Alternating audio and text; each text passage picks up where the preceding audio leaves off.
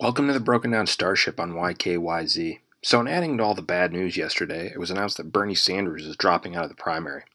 I saw this coming after Super Tuesday, but I still held out this small sliver of hope that he'd somehow win. So now, to all the Biden supporters, it's your time to step up and start supporting the candidate you think is better than Bernie. I want to start seeing how Joe's policies will help working Americans, how they will help repair the broken healthcare system, and how they will address the disturbing allegations that Joe sexually assaulted a woman some years ago. Because up until now, I've only heard two or three things from Biden supporters, and that is his platform is something along the lines of getting things back to normal and that nothing will fundamentally change. I've also heard that he can only he's the only one that can defeat the bad orange man. Uh, okay, well, I don't know how I'm supposed to be excited about that. I want to hear from Biden supporters some issues he's for or against, his stance on the healthcare system, minimum wage, etc.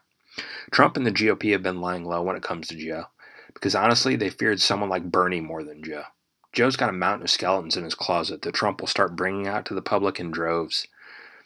Bernie had none. So we'll see, won't we, Biden folks? We'll see if you were right to place your faith in Joe. I have serious doubts.